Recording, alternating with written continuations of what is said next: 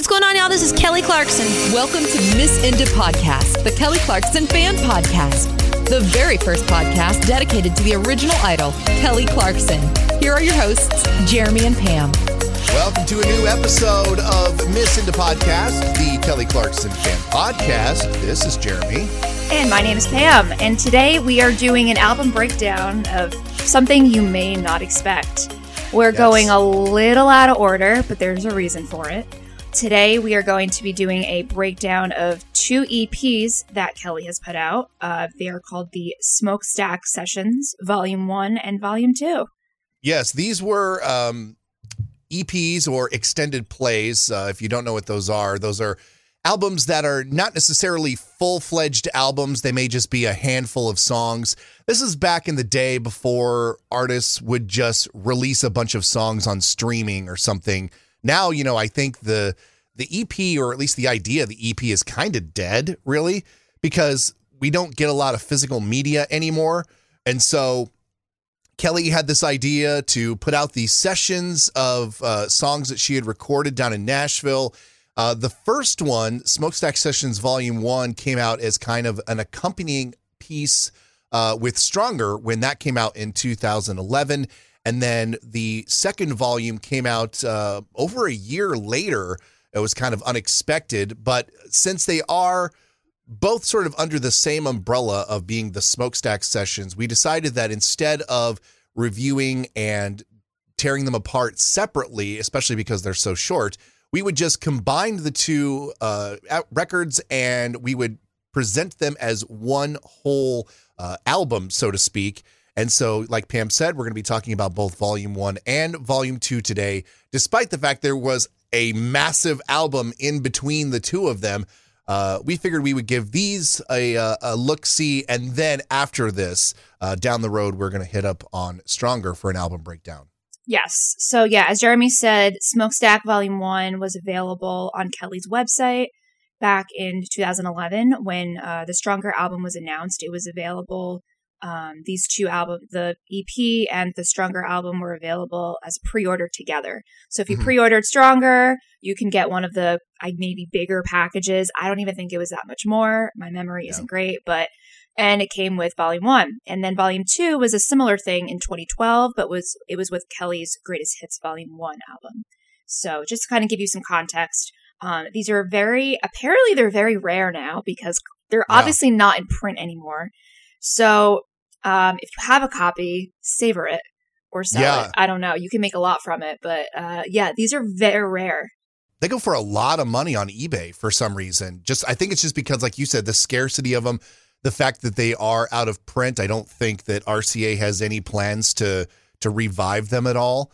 Uh, but yeah, I'm I'm thrilled that I have the two physical copies. Not to say that I wouldn't have had them anyway, because I mean this was pretty much. I- mean, not to say that I've ever not been at the peak of my Kelly collecting, so to speak, but uh, you know, I was definitely not going to pass up the ability to have a physical copy of these albums.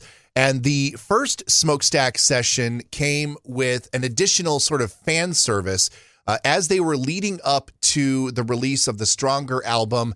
Uh, Kelly and her team put out sort of the this. I don't even want to call it a contest. It was more just a, campaign campaign yeah, it was yeah, there you go. It was a campaign to kind of promote the fact that the Stronger record was coming out. And so she invited people to go to her website and share a short story about a person in your life who um has made your life stronger. I mean, Pam, you might be able to fill in some of the little I don't blanks know- on this. I don't know if it was a, it may maybe it was story, but like I have a memory where it was just like you can put, put it, you can it was I think it was you can dedicate the out the the the EP to someone in your life who's made it stronger and put a name. Yeah. Now here's the thing. Here's the thing, and I'm going to call out Jeremy, but I'm going to call out 90% of the people in this as well. I recognize so many names in this because I didn't I didn't like talk to anyone about this really. People put their own names and I didn't think to do that because I was just like that seems weird. So my friend Chelsea and I, hey Chelsea if you're listening, we did this stupid little like inside joke that we had. Again, this was 2011, so it was like the stupid joke we had and it was like the stupid like acronym. So is my name in here? No, I don't know if Chelsea's is. But what is in here is a stupid little acronym that we put as an inside joke that we no longer find funny. Um, So Jeremy's name is in here. Pam's is not. You can find Pam's under PPG. Don't worry. It's it, don't don't don't ask, but it was a stupid little acronym back in the day. But uh, if you open this booklet, these are all legitimate names. I mean, some Yeah. people have like you know Grandma Grandma Carol, but then some people like just put their actual name. And I kind of wish I did that because it would have been cool to have my name in a booklet. Yeah, I, I think what happened was is that yeah, you had to you had to nominate somebody. You weren't really allowed to put your own name. And so what happened was is that a lot of Kelly fans sort of paired off. Oh, was that what it they said- was? Yeah. And so they Ah. said, okay, I'll submit your name if you submit my name. And we're like, okay, great. The part where, and yes, my name is in the booklet. And yes, like you, I was uh, just scanning it because there's so many names in here. Uh, but I was scanning it and I do every so often, you know, catch a name that I recognize. Um, you know, Rob's name, uh, our fashion correspondent Rob is in here. Uh, Jenna, our uh, one of our roundtable uh, participants. I mean, there's so so many of them in here. And what I felt the most awful about was that the the woman whose name I submitted for mine didn't make it, but yet serious? mine made it in. Yeah. Uh, it was my friend Lisa who uh, shout out to Lisa for uh, for being out there and being an awesome uh, travel friend. Uh, she and I agreed to submit each other's names. Mine made it, hers did not, and I cannot tell you the guilt that I felt when I Oh opened up my booklet and her name wasn't in there. I just felt so awful um, because I mean everybody you know thought it was pretty cool and you know there were some people like you said about 90% of us you know kind of did this with the full intention of getting our own names into the booklet but there were uh, a, a decent amount of people who were genuinely putting you know their mom and dad i mean somebody put god um, you know there was just a lot of people who you know really actually understood the assignment and weren't just trying to be uh, trying to be uh, shitty about it and just get their own name into a booklet but that said I do credit this as having my own name in the liner notes of the CD. Uh, oh, so- you're funny. And this is and fun fact, Pam. This is actually my third uh, album that I have my name in the liner notes. Uh, the other one is one of them doesn't really count, but I count it because of sentimental value. A, a buddy of mine back in high school had a local band, and uh, he put my name in his liner notes of the album that they put out. I mean, it was released. I don't even want to say locally, like neighborhoodly. it, it didn't didn't even make it much past the the area code. Um, but it was in there. And then uh, I was a supporter of TLC on their Kickstarter campaign for their last album that they put out. Uh, and so they put everybody who was a Kickstarter at a certain level, they uh, they put your name in the liner notes. That one was a little more shady because they never actually printed the liner notes. They just gave them to you digitally. So I have a Oh. I have a PDF of the liner notes from that album, but my name is not like when I bought the album or when I got the album from the record store. uh, It my name isn't anywhere in there, What? nor is any other fan. It's just a plain you know liner note. So I was a little bummed about that, but I have the PDF somewhere on my computer. But this one, the the Kelly one, is the only one that's you know you know was commercially available and is you know in full view, along with what seems like about a thousand other people. But it was a neat and interesting concept for her to do, and I don't think I've seen any other artists do it. I'm sure somebody has, but uh, it was very interesting to see, and it was kind of a cool little thing to add to uh, to the album. So props to to those of you who can say that your name is in the liner notes of not even just an album full stop but you can say your name is in the liner notes of a kelly clarkson album and pam even though yours is your your you know your joke between you and your friend at least you know when you look at it ah that's me That's me. Exactly. So thank you for the uh, reassurance. yes Um, now now when i see it i'll say ah there's pam There she is. um, so yeah, Smokestack Volume One. Um, it's funny when we were talking to Jason Halbert, he he didn't realize that it was in multiple volumes. He uh, was talking Yeah. to us. he was like, he just I I don't remember exactly what he said, but um, we were like, oh, which volume? He was like, there's more than one. i think he thought that the whole collection had gotten released together yeah. uh not as two separate parts Yeah. Um, but yeah, volume one is uh, almost entirely original songs. There is one cover on here, and it's cool. She redid a lot of her um, her songs from the Stronger album or All I Ever Wanted, and there's a cover thrown in there. and it's kind of like a re- reimagined kind of thing. And uh, Yeah, a little bit. some of them I like more than the original, some of them I don't. And we're going to get into it. So, Jeremy, should we, uh, do you want to start with the first song? Let's do it. Uh, just before quick we get into uh, the first tune, you might be thinking to yourself, well, why exactly did they name it the Smokestack Sessions? We'll give you a little brief insight into that. First and foremost, you probably see that the spelling of it is not how you actually smell smokestack. Uh, the the studio in Nashville is called the Smokestack, and it's named after this producer named Paul Moak, uh, M O A K, which is why there's the alternate spelling of smokestack. It's his personal studio. He's worked with a lot of different artists, uh, a, a handful here and there that you've probably heard of, a lot of smaller artists, but uh, they recorded it in this particular studio in Nashville, and so that's where the name comes from for the two volumes is because of the name of the actual studio. So that's why it's known as the Smokestack Sessions. Uh, again, these albums were only available uh, via Kelly Clarkson's website. Uh, to my knowledge, they were never available commercially, like in stores. So you did have to purchase them alongside with either the Stronger album or the Greatest Hits album. And they really have not been available in print ever since. So they are among the rarest of the available Kelly Clarkson albums. Now, that said, uh, you can find the songs online, but pretty much only YouTube is the only place I really have found these songs anywhere online. It's not available on Spotify, it's not on Apple Music. So you really have to kind of search for some of these songs. Uh, so if you were uh, an OG, as it were, back in 2011 and 12, uh, there's a decent chance that you might have the actual physical copies. Uh, either way, uh, the very first Smokestack session again was released alongside of the album Stronger. I've seen a couple of places where they technically count the release date as about three days after the album Stronger came out on October 21st. They say Smokestack 1 came out on the 24th. We're just going to call it the 21st for the sake of this episode. Um, I got to say, I love both of these albums because it is the only instance where Kelly's touring band is the band behind her. Uh, Yeah. Every other album she has, yes, there are pieces and parts here and there, like you know Aben or or Jason, but this is the only time when we get the actual touring band. You know, Jason, Aben, Corey, Miles, uh, who was the drummer at the time, Jill and Kate are on this album for background vocals as well, and it's. uh it's really i think one of the reasons why i love these albums so much is because this is where the band is at its most pure and you have the band that we all know and love and also you know these uh, these albums came out as did the stronger album you know at the end of kelly's 20s uh, which as we all know based off of the things that happened during the both the breakaway and the my december eras were a tumultuous time for kelly so she was sort of excited to turn the page into her 30s which would ultimately see her uh, her career go in a completely different direction and uh, would be you know even more successful. And so this is a nice little sort of bookend between her 20s and 30s for this album. And with Smokestack Volume One, like Pam said, it's primarily covers of her own stuff. Uh, there is one uh, non Kelly song on here, but then when we get to Smokestack Two, it's all covers.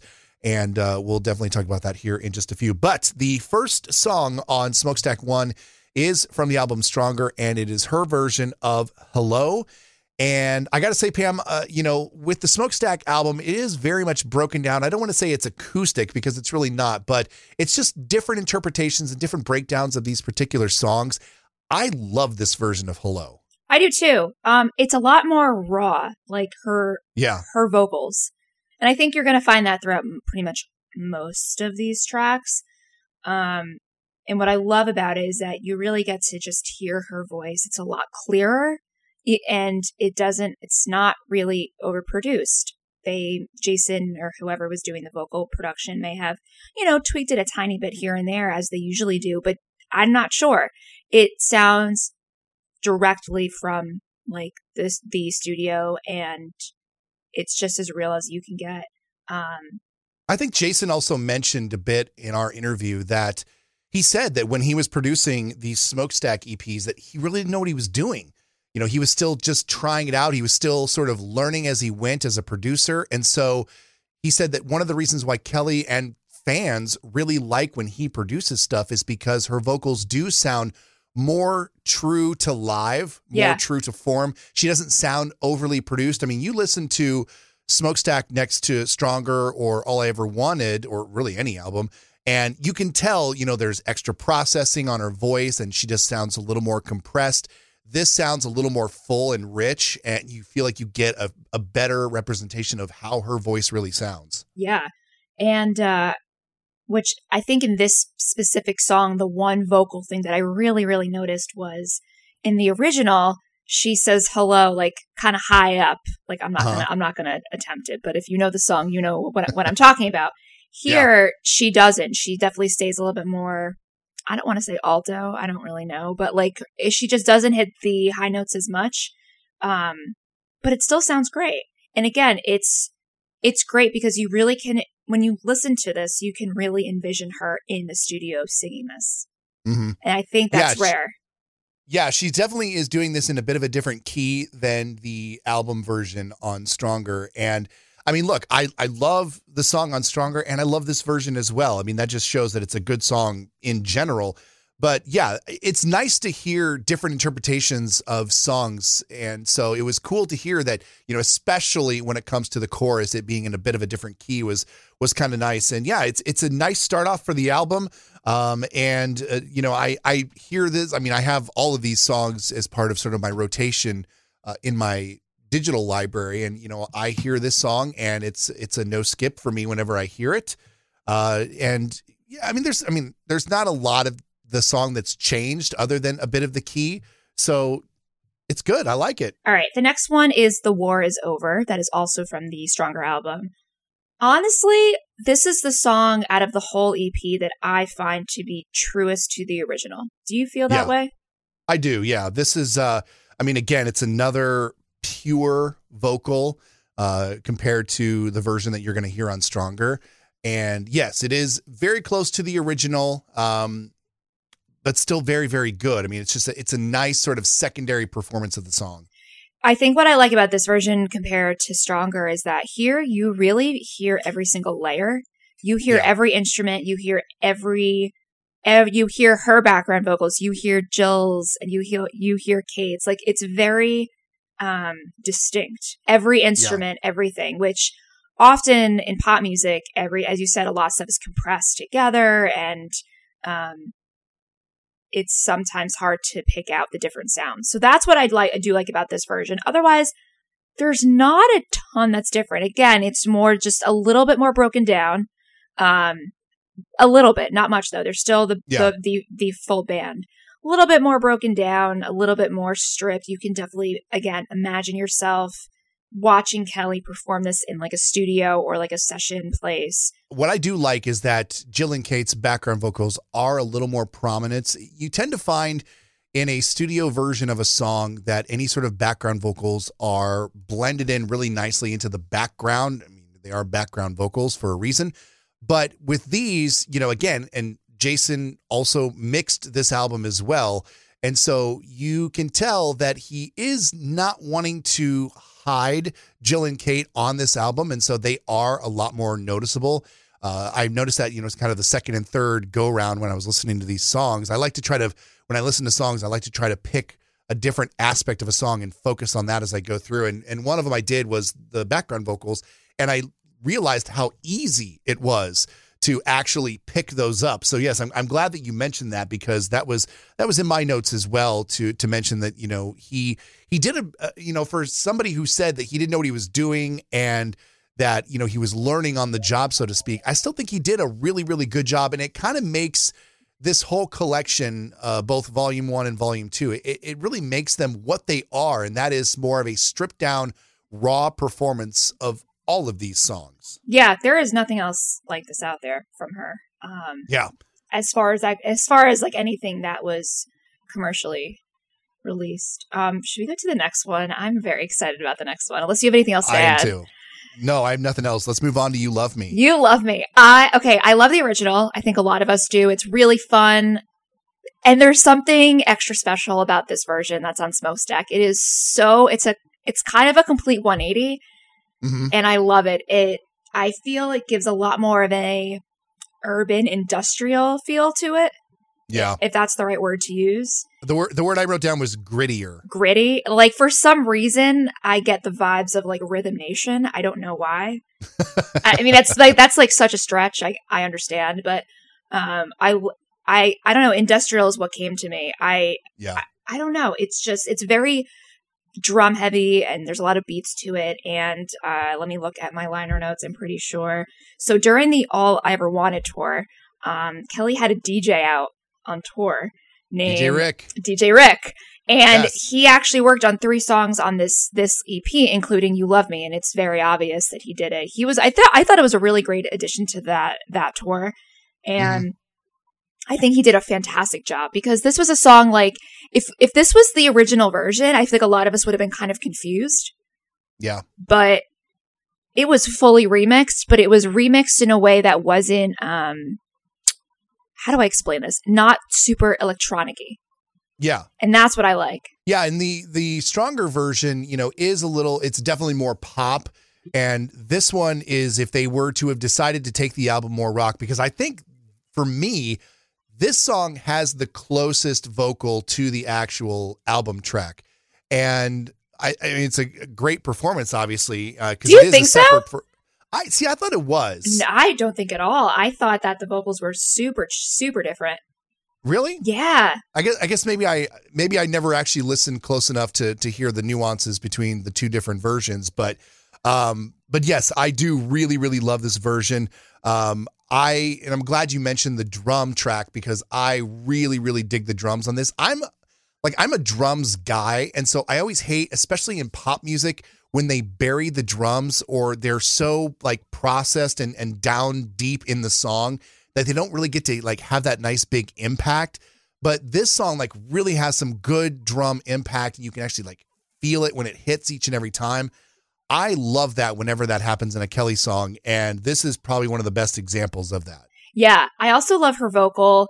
Um, at some point, it's it's a little bit throughout, but especially in the bridge, she has kind of a muffled uh, vocal effect, Mhm. and muffled, and it's kind of reminiscent of medicine. That part in medicine when her vocal Oh sure. and I thought that was so cool. And I do want to also, I'm not, sh- I'm not sure if anyone else has ever caught this, but there is a very slight lyric change in this version. Have you Oh, I noticed didn't it? notice that. Okay. No. It's very, very minor, but for some reason it always stuck with me. So the original, in it's the bridge. Um, your love feels different. It's like a blow to the head with your compliments. Okay. The smokestack line is your love feels different. It's like a blow with your backhanded compliments. So Interesting. it's very slight. It's you know blow to the head and with uh with your compliments, and then blow with your backhanded compliments. Again, it's not major, but I'm just it's just always something I've noticed. I wonder why. I mean, why so soon after putting out the album? I mean, essentially these came out on top of each other. Wonder why the the choice to do a different lyric there. It That's interesting. I don't know if it was a matter of her wishing she had done a different lyric and maybe it was too late in in the RCA process with the original album or in true Kelly fashion sometimes she just changes the words and maybe that's just what she was thinking it was at the time it, it really could go either way It's true. Yeah. um but this is probably my favorite on the on this version on this this EP I Mhm. think by far this is my favorite song on here it's I I get so amped up when I hear this version. It's so different, it's so drastic, and uh, very curious what this version would be like live. Yeah. I'm trying to remember if she did she do this on tour. I think she's performed it a few times. I mean, Yeah. yeah, I, I seem to I seem to remember it, but uh, but yeah, to hear this version in particular would be kind of nice. Um, All right, so let's move on to uh, our next song. The fourth song on the Smokestack Volume One is "The Sun Will Rise," and this is my favorite song on Volume One. I know that I think we've had you know small conversations here and there in the past um, when we're we haven't. hold on. done- Can I interrupt you? Yeah, Can I interrupt you? I'm on YouTube because I was like, "You love me." Wait, has Kelly performed this live? And not only she performed it, I we are so tired. Not only she performed it on during the Stronger era, she performed it on the Kelly Clarkson show a few months ago. duh. I forgot. Anyway, Wow. anyway. now, now we need to go back and we need to watch it and see which version of the lyrics she did. Ooh, if she even did that part. Yeah. Well, that's for another. Time. That's another time. Anyway, okay, going back to The Sun Will Rise. A lot of people have Yes. comments on this version. Yeah, so this is my favorite song on this particular EP, and like I was about to say, we we've had conversations in the past on the podcast about this song in particular because on the Stronger album, she does it with as a duet with Kara DioGuardi, and I know that I have mentioned in the past that I think the Smokestack version is a superior version to the Stronger version because I like it not as a duet. I like it as just a Kelly song. Um, and they definitely took this in more of a country vibe, more of a country feel. And I really like that. And, you know, I'm going to throw out a hot take here that might be a little controversial because after I listened to this song a couple times, I, I, I, th- I feel like I've formed an opinion on something. And again, it's going to be controversial. Some people are not going to like it. I'm going to say that we are never, never getting a Kelly Clarkson country project. Whoa, you think so? I don't think it's ever going to happen. Really? Yeah, Should we Um, I mean- should, should we talk about that now? maybe. Yeah, but um, I you just dropped a bomb on people, so I feel like we got to I, talk I about did it. because the the thing is, is that the more I listen to this, I really feel like Kelly's heyday, if you will, of possibly doing a country project. That time has come and gone, and I think that this was right about the beginning of it because at the time she was living in Nashville.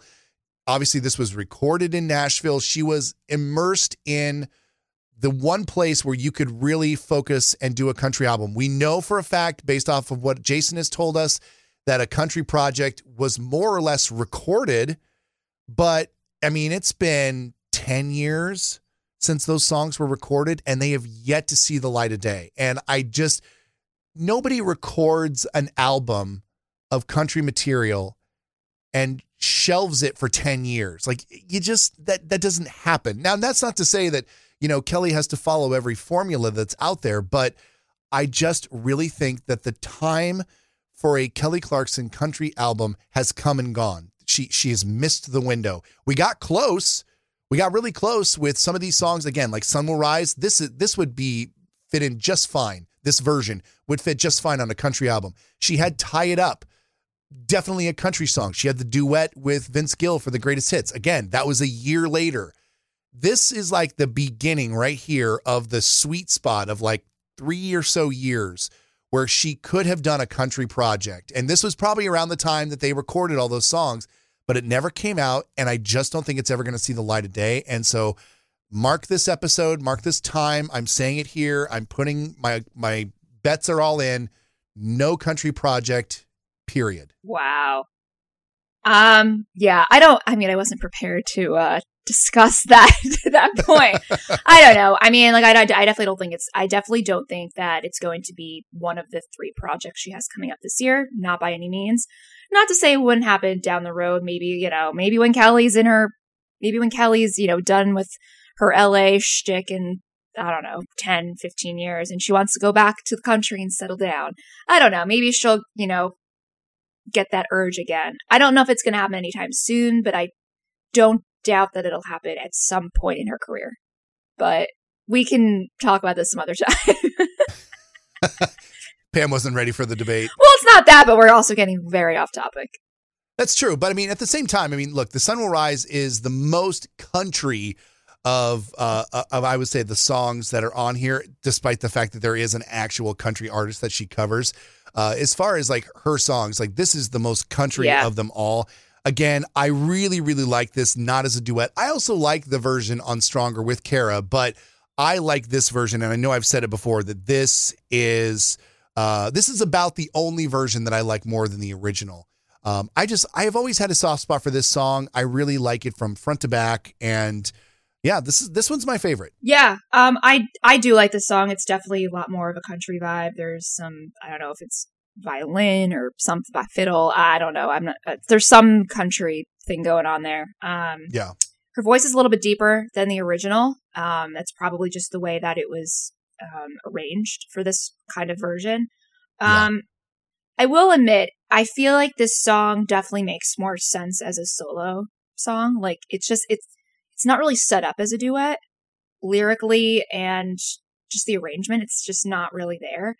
But as I mentioned before, you know, late 2000s, early 2010s, I was a really big Kara fan. I know it's really random, but like she was on Idol, but I really was just a big fan of her like songwriting prior. Then she went on Idol and I was like, I liked her personality. And then I kind of did a YouTube deep dive and I was like, she can sing really well. And then I don't know, when this duet came out, I was so amped because I love them both as vocalists.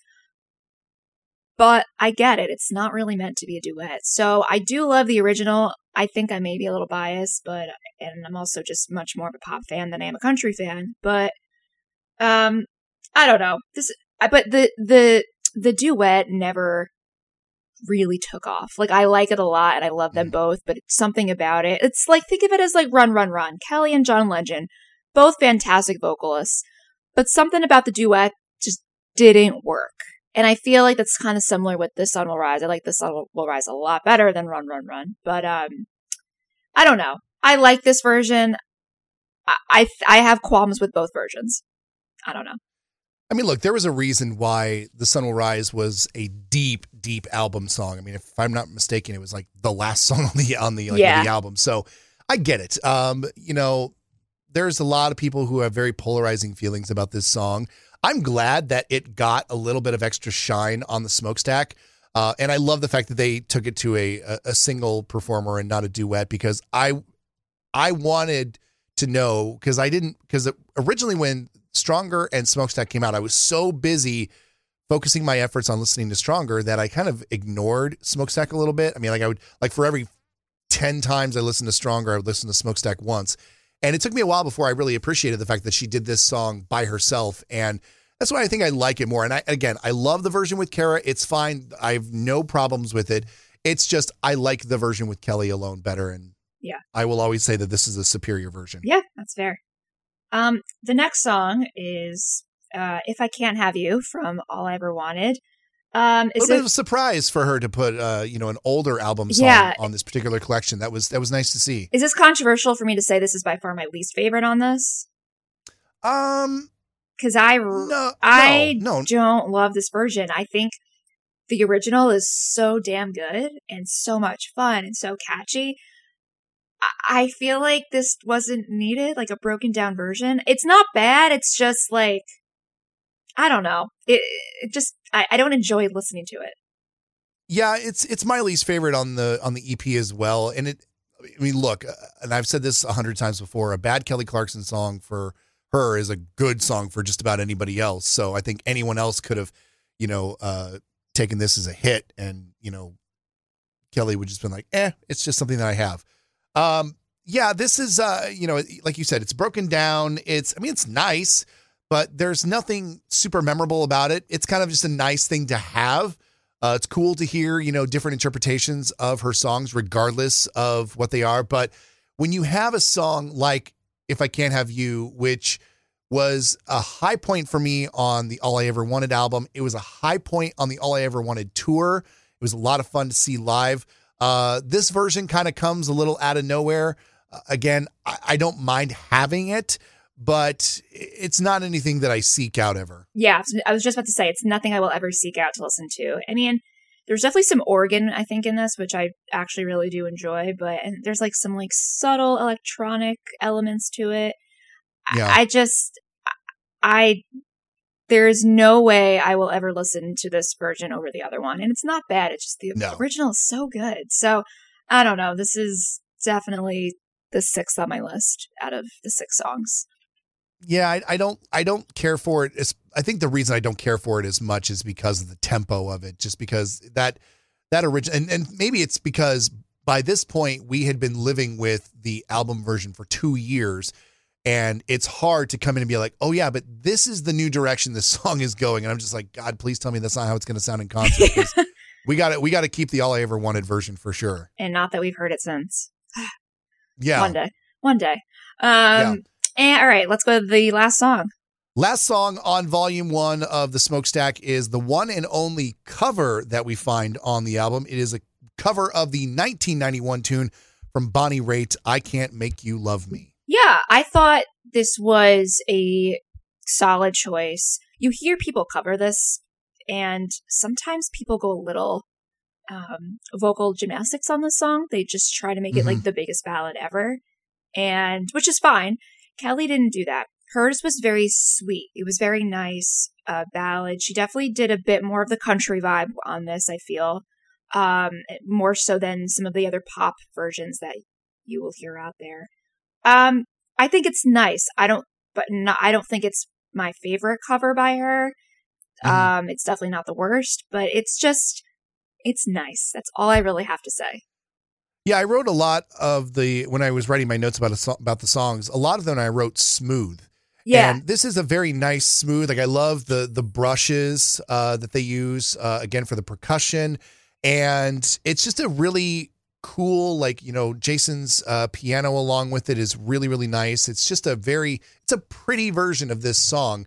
Um, and you were right. I mean, this song has been covered by a ton of people. Adele has covered it. Boyz II Men covered it. Uh, George Michael covered it. I mean, a, a lot of people uh, take their swipe at this song. And you know, this was on one of. I mean, it was like Bonnie Raitt's like eleventh album or something, but at the same time, it was one of her most popular because it was the same album that had something to talk about on. And this is the other song that really kind of gives us that country vibe, uh, like we had earlier in the EP. And I I like it for that purpose. And at the same time, it is a very nice demonstration of the control that Kelly has over her voice. Uh, again, you know, it's very sweet, it's very smooth, and it's a it's just a nice listen. Um, you know, it's it's good dinner music. you Dinner know? music. It's like that that smooth music that's not too, you know, interrupting. It's not too intrusive. Yeah. It's just there. It's nice and calm. It's a good song to listen to if you're just trying to vibe out on uh, on something Kelly. Yeah, I agree. Um, and I thought it was just a kind of a nice way to end the EP out. Again, just nice, relaxing way after again many genres on this six song EP. Um, overall, I really do like this EP. I thought it was really fun, and it was something that we were not expecting at all. So it was Yeah. just a cool little surprise, and it is really great to have the same artist reimagine their music. And like I know Kelly has recently said that she would re-record some of her older stuff, and in doing that, I wonder if she would also change the arrangement entirely, like a lot of these tracks. That's another thing that might be a bit of a hot take for me. Uh, I, this is going to be the episode where I just drop my hot takes, apparently. But um, that th- again, this is a little bit of a side note because when she she mentioned that during her Instagram live, I really want to just say to her, okay, put up or shut up. Like, will you really? Let's let you know. Okay, bet. Let's go. like, do do it. it Yeah. you know put out you know i mean she's not there's not going to be a, another smoakstack volume three because there's just not but um if you want to put out an ep of you know re-recording a couple of the songs that were the most like you know stress inducing of your career just to sort of cleanse that palette let's see you do it Let's let's let's see let's get the rock version of a moment like this out there. Let's do it. Yes, that needs to happen. I mean, it, it's probably about 15 years too late, but at the same time, I would still love to see it because talk about a highlight of that tour. A highlight of the really crappy videos on YouTube that I've had to live through. It's fine. it's fine. Um, All right, so that's the end of uh, Smoakstack Volume One. Again, there was a, a more than a year span in between Volume One and Volume Two, but again, for the purposes of this episode, we're making it sort of all one compilation. And so, in uh, in the latter part of 2012, November to be exact, we get surprised with Smoakstack Volume Two, which at this point people are now sort of thinking, oh, is this going to be kind of like a you know a series? Is there going to be a whole bunch of these? And it turns out it was the last one. So, um, so much for that idea, I suppose. Uh, but the smoakstack two, and, and I don't. I mean, from the sounds of again our conversation with Jason, it sounds like these were all recorded at the same time, and maybe they just kind of held on to some of these. Uh, maybe they didn't want to, you know, they didn't want to put out a proper. I mean, I don't think you can really put out a full album that has half songs that are reinterpretations of her songs and then the rest are covers. Like that's not really an album that you put out. So maybe you just bank a bunch of these songs and put them out like they did as an EP about a year later. Keep in mind when uh, more so for vo- volume one than for volume two. Uh, keep in mind that Spotify didn't really take off until 2011, 2012. Um, Mhm. so like I remember I first downloaded Spotify in 2011. So, uh, that's another reason why these were definitely physical. Had this been a project now, I don't know if we would have gotten physical product. We might have, Probably but not. they may have done only digital for this. Um, Mhm. which I think takes away some of the excitement. Yeah, because I mean, these are definitely not the only EPs in Kelly's catalog. I mean, they technically consider things like iTunes sessions as an EP because it's a collection of several songs all done at the same time.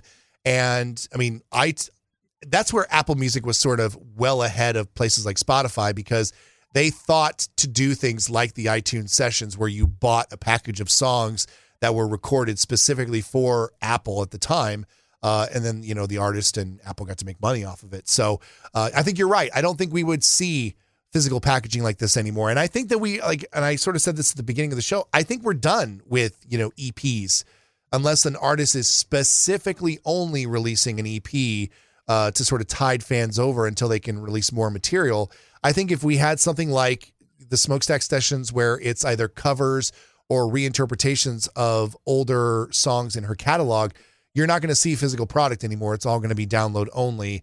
And, you know, that's unfortunate for those of us like me who love to still collect physical product. But Yeah. I guess, you know, those are the times that we live in now. The only other thing I could think of, which now has my hopes up, which I highly doubt's going to happen, would be um, doing stuff for like record store day where you have a certain amount, it's allotted. And I'm like, we need, I'm just thinking, okay, we're now on Atlantic Records. We need the Nashville sessions out for record store day.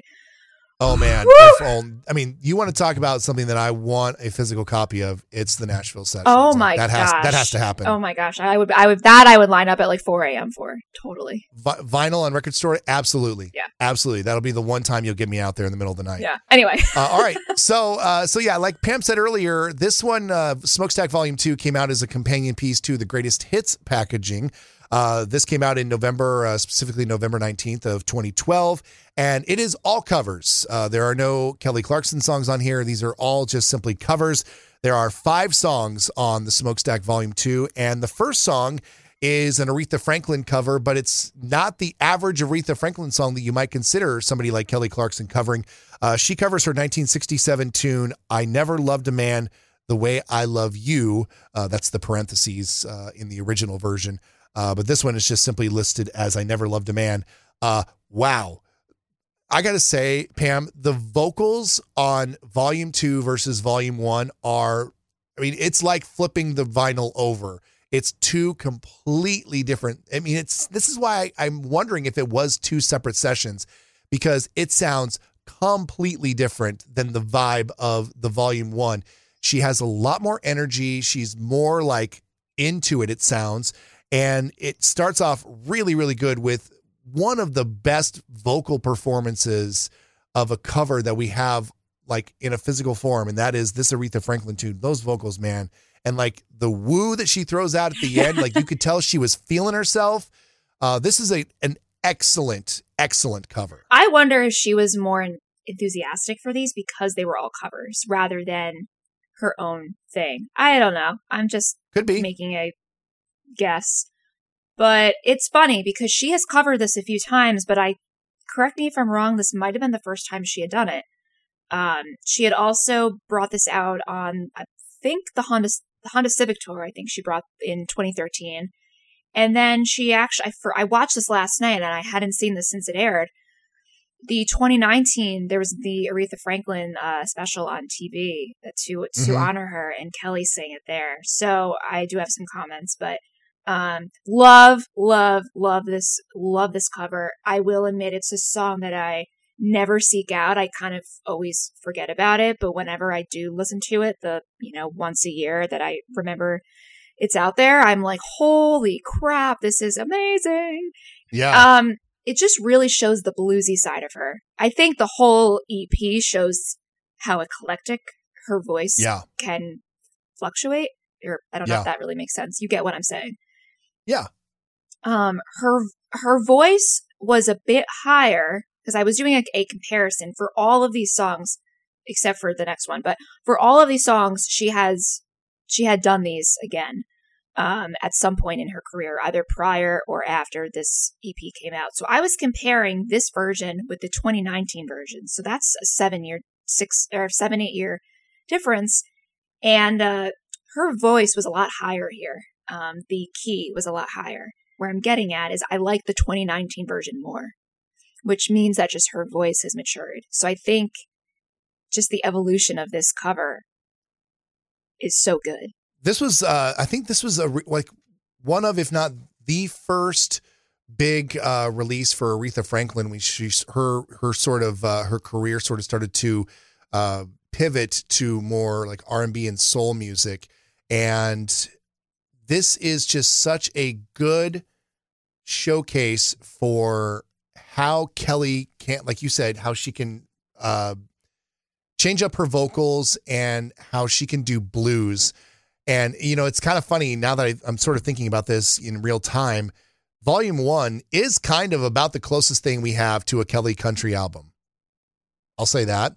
Uh, this is the this album is about the closest we have to like a Kelly blues album because of just the way that it's produced, the way that it sounds, the way her vocal is. And I mean, when I heard this, when I, I clearly remember the first time I listened to this collection, because I actually listened to it before I listened to the greatest hits, because I was like, this is newer for me. Like, I don't, I know there's a couple of songs I haven't heard on this greatest hits yet, but I got to listen to these covers. And I was so blown away right off the bat by this Aretha cover um, and just, I mean, the smile that showed up on my face when you hear her yell woo at the end of this, like you could just tell how much she was having fun doing this cover.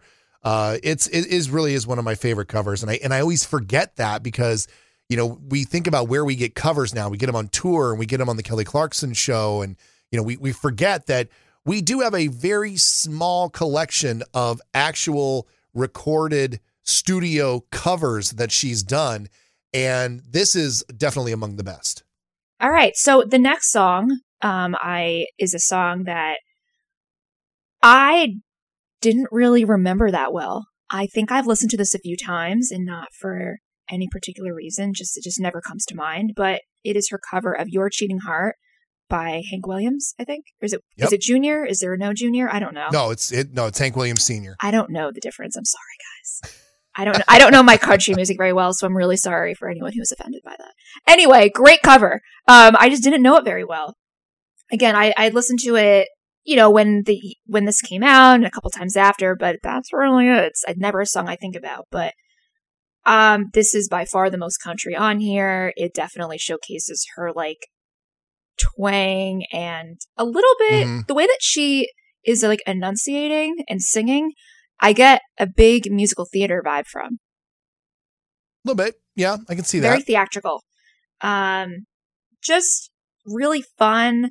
I love there's like a there's like there's the uh the horns in there. I just I don't really have many comments. I'll, I'll I don't know. Jeremy, help me out here. What are your what are your uh, thoughts?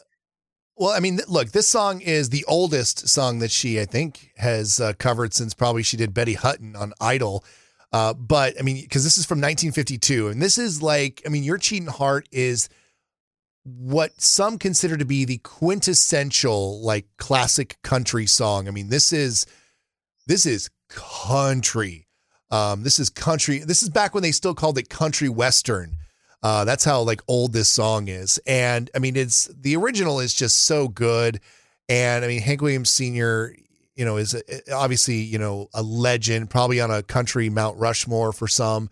And I loved hearing her interpretation of this song. I, I, really did love, you know, the addition of the fiddle and the horns in it.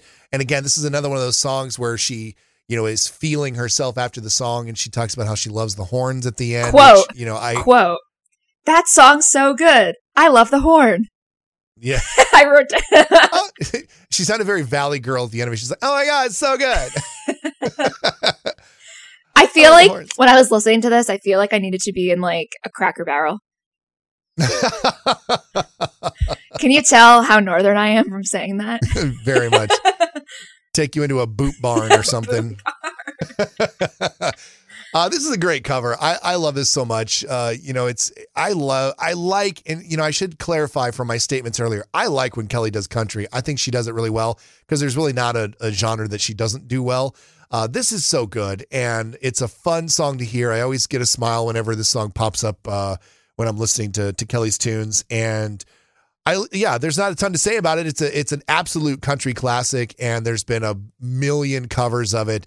But uh, yeah, this is a really, really good version. And I'm so glad that it's on this collection because uh, it's nice to have a nice, clean studio version of this because it would al- almost have been a disappointment if we only had like a bootleg uh, tour version of this to listen to because I love listening to it over and over. Yeah, no, I'm definitely going to seek it out more. So sorry, I've been neglecting this song for mm, almost a decade, but you know what? It's fine. Better late than never. Um, yeah. So there are three more songs on this EP, and they actually were all covers that she had done on the All I Ever Wanted tour. And I feel we mm-hmm. we have spoken about this, Jeremy, that we feel generally speaking that that tour had the most solid covers. Do you? I think. Yeah. I would like generally speaking. So yeah, I mean, it's hard to say because when um that was sort of the last tour where she did sort of the same covers each and every night now you know the cover is sort of one of the big components of the show where it's a surprise and you know it's something that people look forward to you know she was just doing you know songs that she really liked and she i mean she did a lot of covers uh during the all i ever wanted tour um and she would switch it up every so often but i mean there were some really really good tunes i mean uh, you know, we've got like we're we're gonna, you know, the next three songs that we have. Plus, she had the Rod Stewart cover that she did that I really really love, which I would have loved to have heard a studio version of uh, "Some Girls Have All the Luck" uh, on the Smoakstack. That's sort of maybe if I were to say that there was one song missing, I would say, you know what, you might as well just make it a full sweep of your best covers from that tour. Or Seven Nation Army. Yeah. Oh, that would have been yeah, that. That would that would have been cool. That would have been cool. That would have been nice too. Yeah. Or like the Promise. That was more of a I think over, like an overseas cover that she did when in Rome. That was a good one. Yeah, but also very good. Very good.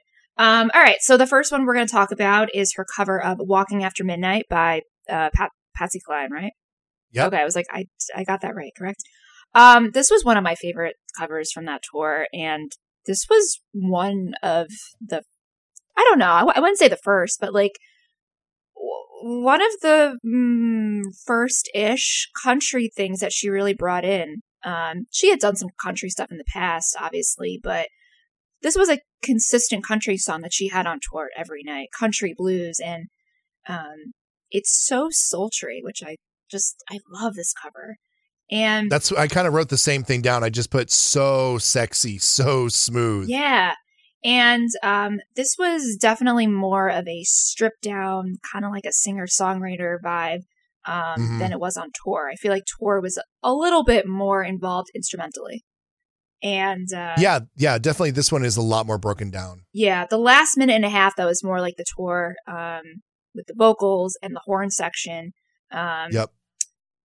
It's just, it's one of her best vocals. I think I really do think that it's one of the best vocals on this EP, and I think one of her best covers. I don't really talk about it too often, but the more I think about it, I think just think vocally, it's one of her best and one of her strongest. One of the things I like about it a lot is how breathy it is. I mean, you go back and listen to it, I mean, you can hear her breathing in this song.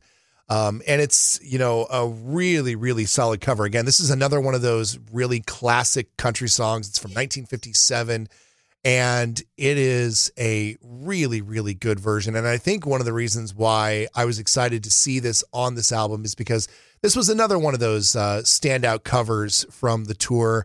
Uh, I I just I love Patsy Cline too. So the fact that you know I have a studio version of Kelly doing a Patsy Cline song is pretty awesome. Yeah, I love how she did this on the Kelly Clarkson show, and it's just kind of a cover that is always going to stick with her. Hmm. Yeah, and just a just a killer version of it again. Like also flawless vocal, just a flawless vocal on this. God, it's so it's just so like it's another one of those vibe out like Kelly songs where you just want to turn off the lights, close your eyes, and just listen as loud as you can in headphones and just oh, so good. So good. All right, the next one was another fan favorite on the All I Ever Wanted tour, and it was a mashup. Um, it was a mashup of That I Would Be Good by Alanis Morissette and Use Somebody by Kings of Leon. This was probably the most like unexpected mashup I think I've ever heard. Was not expecting it whatsoever. And of course, at the time on the tour, when she did this on All I Ever Wanted, the the Kings of Leon tune was only a couple of years old. So it was still barely at that point where barely. Yeah, yeah. I mean it, it was still at that point where people really still loved the song and you know everybody knew the words because that song was absolutely everywhere. But the Alanis song was, and I can't remember, and I, I'm not going to take the time to look it up, but I can't remember if that I would be good was an actual single from supposed former infatuation junkie, but um, but if not, it was just like an album tracks, and it's just like this random Alanis song, you know. And by this point, you know, there were a lot of Alanis songs she could have chosen, but the fact that she chose this one and then found a way, and I can, and I, you know, the more I listen to it, especially the smoakstack version, the more I listen to it, the more I think, oh yeah, that totally makes sense when she gets to the crescendo of that I would be good. That it would just make sense to like, wouldn't it be funny if we just threw, you know, Kings of Leon in here? Wouldn't that sound funny? Like it just it makes sense when you listen to it. You think, oh, well, of course these two songs go together. But the fact that they had the wherewithal to put them together was pretty impressive. Yeah. I'm going to say I like the tour version more. And I do love this version a lot, but I felt like it was almost a little too produced, this version, and not as epic as it was live.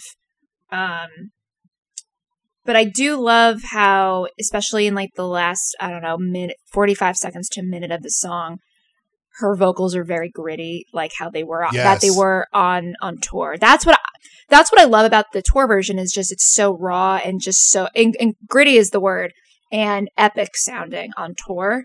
And maybe that's just because it's great to see live. I, I don't know the answer to that, but I don't know. I didn't get that full effect from the studio version. If this was the only version we had, I would have liked it a lot. But I don't know, man. Something about it live just. Whew. Yeah, it's funny. I actually wrote the same thing in my notes. I said when she gets to use somebody, she gets gritty and it sounds so good. Um, and the funny thing was, is I think that one of the reasons why it was so great on tour is because the moment when she transitions the song from the Alanis to the Kings of Leon, it was so unexpected that it just blew everyone's mind. Everyone's just like, oh my God, that fit perfectly.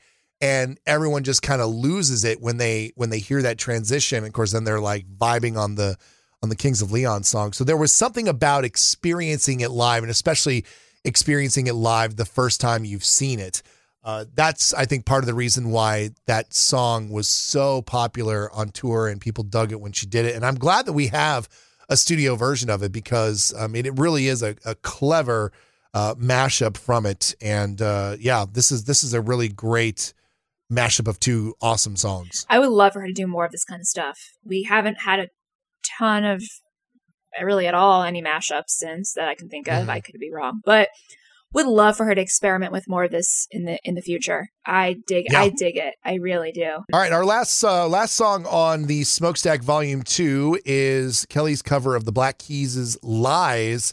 And uh, Pam and I were talking before we started the podcast, and I don't know if you've ever seen on uh, on TikTok or maybe you've seen in your travels on uh, the internet. Uh, there is something called the Mandela oh. effect. And what the Mandela effect is, is that you swear that you remember something happening in the past. You you swear that you know the Monopoly guy had a monocle, and then you go back and you're like, oh, I don't know why I thought that, but at no point in time did he ever have a monocle, or you know, you swore that you know, and, and I can't remember all the different things, but there's a lot of them out there. You can search for Mandela effect on TikTok, and there's all these videos. But for me, there was a Mandela effect in that I could have sworn that Lies was a huge song, a big hit for the Black Keys. And it turns out that not only was it not a hit, it wasn't even a single on Attack and Release.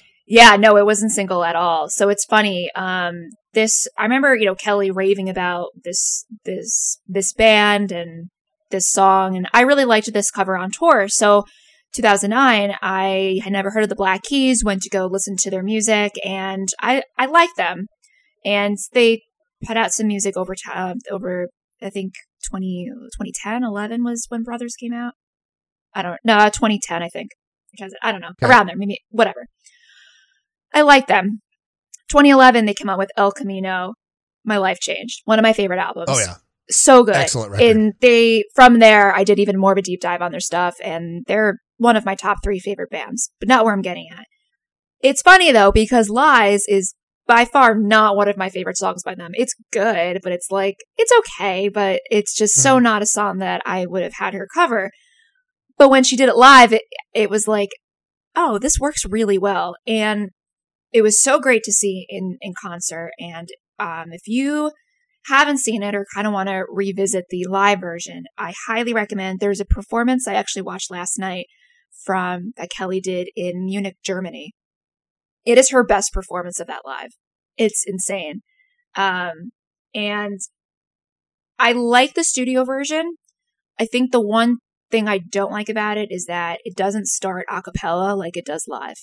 And I'm a sucker for like uh someone just singing without any vocals. I like that's why I think I love Oh Holy Night so much. 'cause I just love you like people singing without vocals, Sorry. Did I sing without vocals? without instrumentation. You without mean? instrumentation? Should I redo that? I was like, you mean sign language? Like, what are you talking about? Uh, you know what? We're gonna Keep, I like that too. we're go- we're gonna keep this in. You guys can use a laugh. yes. okay. Um yeah, sorry, without instrumentation. Um yeah, so I I like the studio version a lot. Um it's definitely way more produced than the arrangement was on tour. Um love the guitar solo in the bridge and Mhm. it's just a really sexy song. Even though like vo- like lyrically it's not, but just the way the the vibe it gives off, it's kind of sexy. Yeah, I really, really love this cover a lot. Um, you know, shout out to uh, to Aben and Cory um, on on this song. I mean, so very good. Uh, great job by Jason producing this one as well. I mean, it just sounds so good. It's so bluesy, and again, I keep thinking of the word smooth to use for this particular EP, but it is. I mean, it's just it's such a, an easy listen front to back to this particular EP, and this is a really, really great uh, way to end the EP. And this is sort of the song that I mean, I knew who the Black Keys were at the time, and I had, I mean, I think I even owned the uh, the El Camino album at the time, but this song made me go back and really do more of a deeper dive on the band, like you said um, when you first were starting to get into them. Um, and you know, I love, love, love this cover, and I, like I said, I could have sworn that this was like a big hit song, but apparently I just seen it on tour enough, and then I then I heard it on this. I thought, oh, she's just covering that hit song by the Black Keys. Apparently, she was playing it more almost than they were. Yeah. Yeah. I've never, I've seen them a few times and I've never seen them perform this live. So, yeah. um, I uh, would love to see her do this on the Kelly Clarkson show for Yeah. sure. Of course, if she did, then like some some of these like second and third tier gossip magazines would pick up on it and be like, Kelly Clarkson covers Black Keys classic amid divorce from Brandon. And they were like, okay, you don't need all those details. Also, she covered this like for like 50 nights on tour or whatever. I don't know. Yeah. like, you know, in 13 years ago. Um, oh my God. 13. Gotta get those clicks though. Gotta get Gotta get those clicks. that that clickbait. But yeah, fantastic, fantastic song, fantastic cover. Very happy she included that on here. Um, and you're right; it was a great way to wrap up the the EP. All right, so Pam, uh, we're we're now through both uh, Smoakstack Volume One and Two. I think we sort of made it clear throughout the episode. Do you have a favorite of the two EPs? Ooh, um, I'm looking at my notes right now. Which is my favorite? Um, I don't know. I feel like I, ooh, I feel like I gotta go with Volume One. Yeah, Yeah, I'm actually a little surprised by I that. am too. I don't know if I don't know if that's really what my answer or not. Um Yeah, actually I don't know. I- I don't know. Can I think about this? sure. Um, you know, it's funny. Like, I if I say a favorite, it doesn't mean that I don't want the other one or I don't want it to be around because I love both of these. Uh, but I do have to say that I really do love the covers. Yeah. Uh, in Volume Two Uh, better. Now that I'm looking back, I think it's volume 2. I think I have a soft place in my heart because my name is in the liner notes of Volume One, and I think that that's what sort of brings that one uh, above and beyond for me so often. But I mean, when you're talking about the songs included, uh, yeah, those are all good songs, and, and we'll definitely talk more about those particular songs from Volume One when we do our stronger uh, album breakdown in the in the months ahead. But um, I, I gotta say that you know she there's just a different feeling on the second Smoakstack album that I just I really really like it. I just if I'm ever like wanting to just go and chill and like hang out, I want to put that one on over putting on the first volume. So I think that I would probably pick volume 2 over volume 1. And I think what's great about volume 2, at least for the last 3 tracks, is that it also is very reminiscent of tour and it kind of takes you back into a time. Even if you didn't go to that tour, you can still find all those clips on YouTube and it just it's like an experience. It's a new way mm-hmm. to live the tour experience and I think that's really great. Um, guys, let us know what you think. What are your thoughts on Smoakstack? Did you not know it existed? Because that's okay if you didn't. If you didn't, we are here to educate you and to spread the gospel of Clarkson. So yes. yes, and if you don't have the the collection in your uh, in your digital library, I can't recommend you seek it out more because uh, these are songs that are you know part of her history, and it's you know it, they, they're so so good, and I wish that she would have been able to do more with these but you know it's just it's a different time now you know it's a different way that we get our music so um, and plus, you know, with the talk show doing a cover every two covers every day when she's got a two show day, uh, you know, these are a little less likely to happen anymore. But I'm really, really glad that we do have them because it's nice to have great studio covers that she's done. You know, she's sort of turned into the cover queen uh, and it's nice to have some that you know we can physically hold in our hands. And I'm just really glad. I think that Jason did. You know, he he's too hard on himself. I think he did a fantastic job because I think that the kind of production that he did for these uh, these albums is what they needed. They needed somebody who wasn't going to overproduce them because these are really about Kelly's vocal and if there's anyone who knows her voice and knows her vocals better, it's Jason Halbert. And so I think he did a, a wonderful job on these. And I have no complaints whatsoever about his produ- producing ability on these two EPs. You said it. Um, yeah. And again, as we had mentioned, if you haven't heard these before or you want to revisit them but don't have the files, I'm pretty sure they're all on YouTube. So, and at this point, I don't think they're going to be taken down anytime soon if they've been up for a decade. So definitely. Oh yeah. Some I think some of them are even on Kelly's official channel too. So I don't think they're going anywhere. Yeah, I think the Kings of Leon Alanis one is up on Kelly's channel. So yep. definitely recommend you check them out and let us know what your uh, favorites are from volumes one and volume two.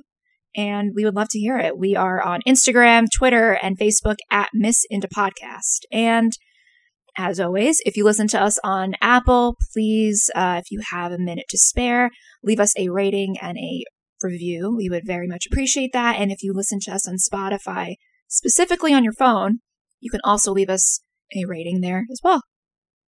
And we've also uh, decided to start something a little bit new. We now officially have a website. Uh, it's missindiepodcast.com. And uh, we, we've sort of soft launched this. Uh, right now, it just simply takes you, uh, as we record this, uh, it takes you to our link tree. But uh, we've got some plans in the works for uh, a full blown website and some other fun things that I know some people who have been listening to the podcast. have been asking for. So we're going to be, we finally have sort of a, a digital space to take care of a lot of that stuff. So we're excited to to officially have the website now. Um, nobody was really asking for the website, but we we were just finding that you know more and more times we needed that in order to accomplish some of the goals that we have for the future of the podcast. So missindiepodcast.com. Uh, keep an eye on that. We're going to eventually flesh it out to a full blown website. But for right now, it just gives you all the different ways that you can interact with us. Yeah.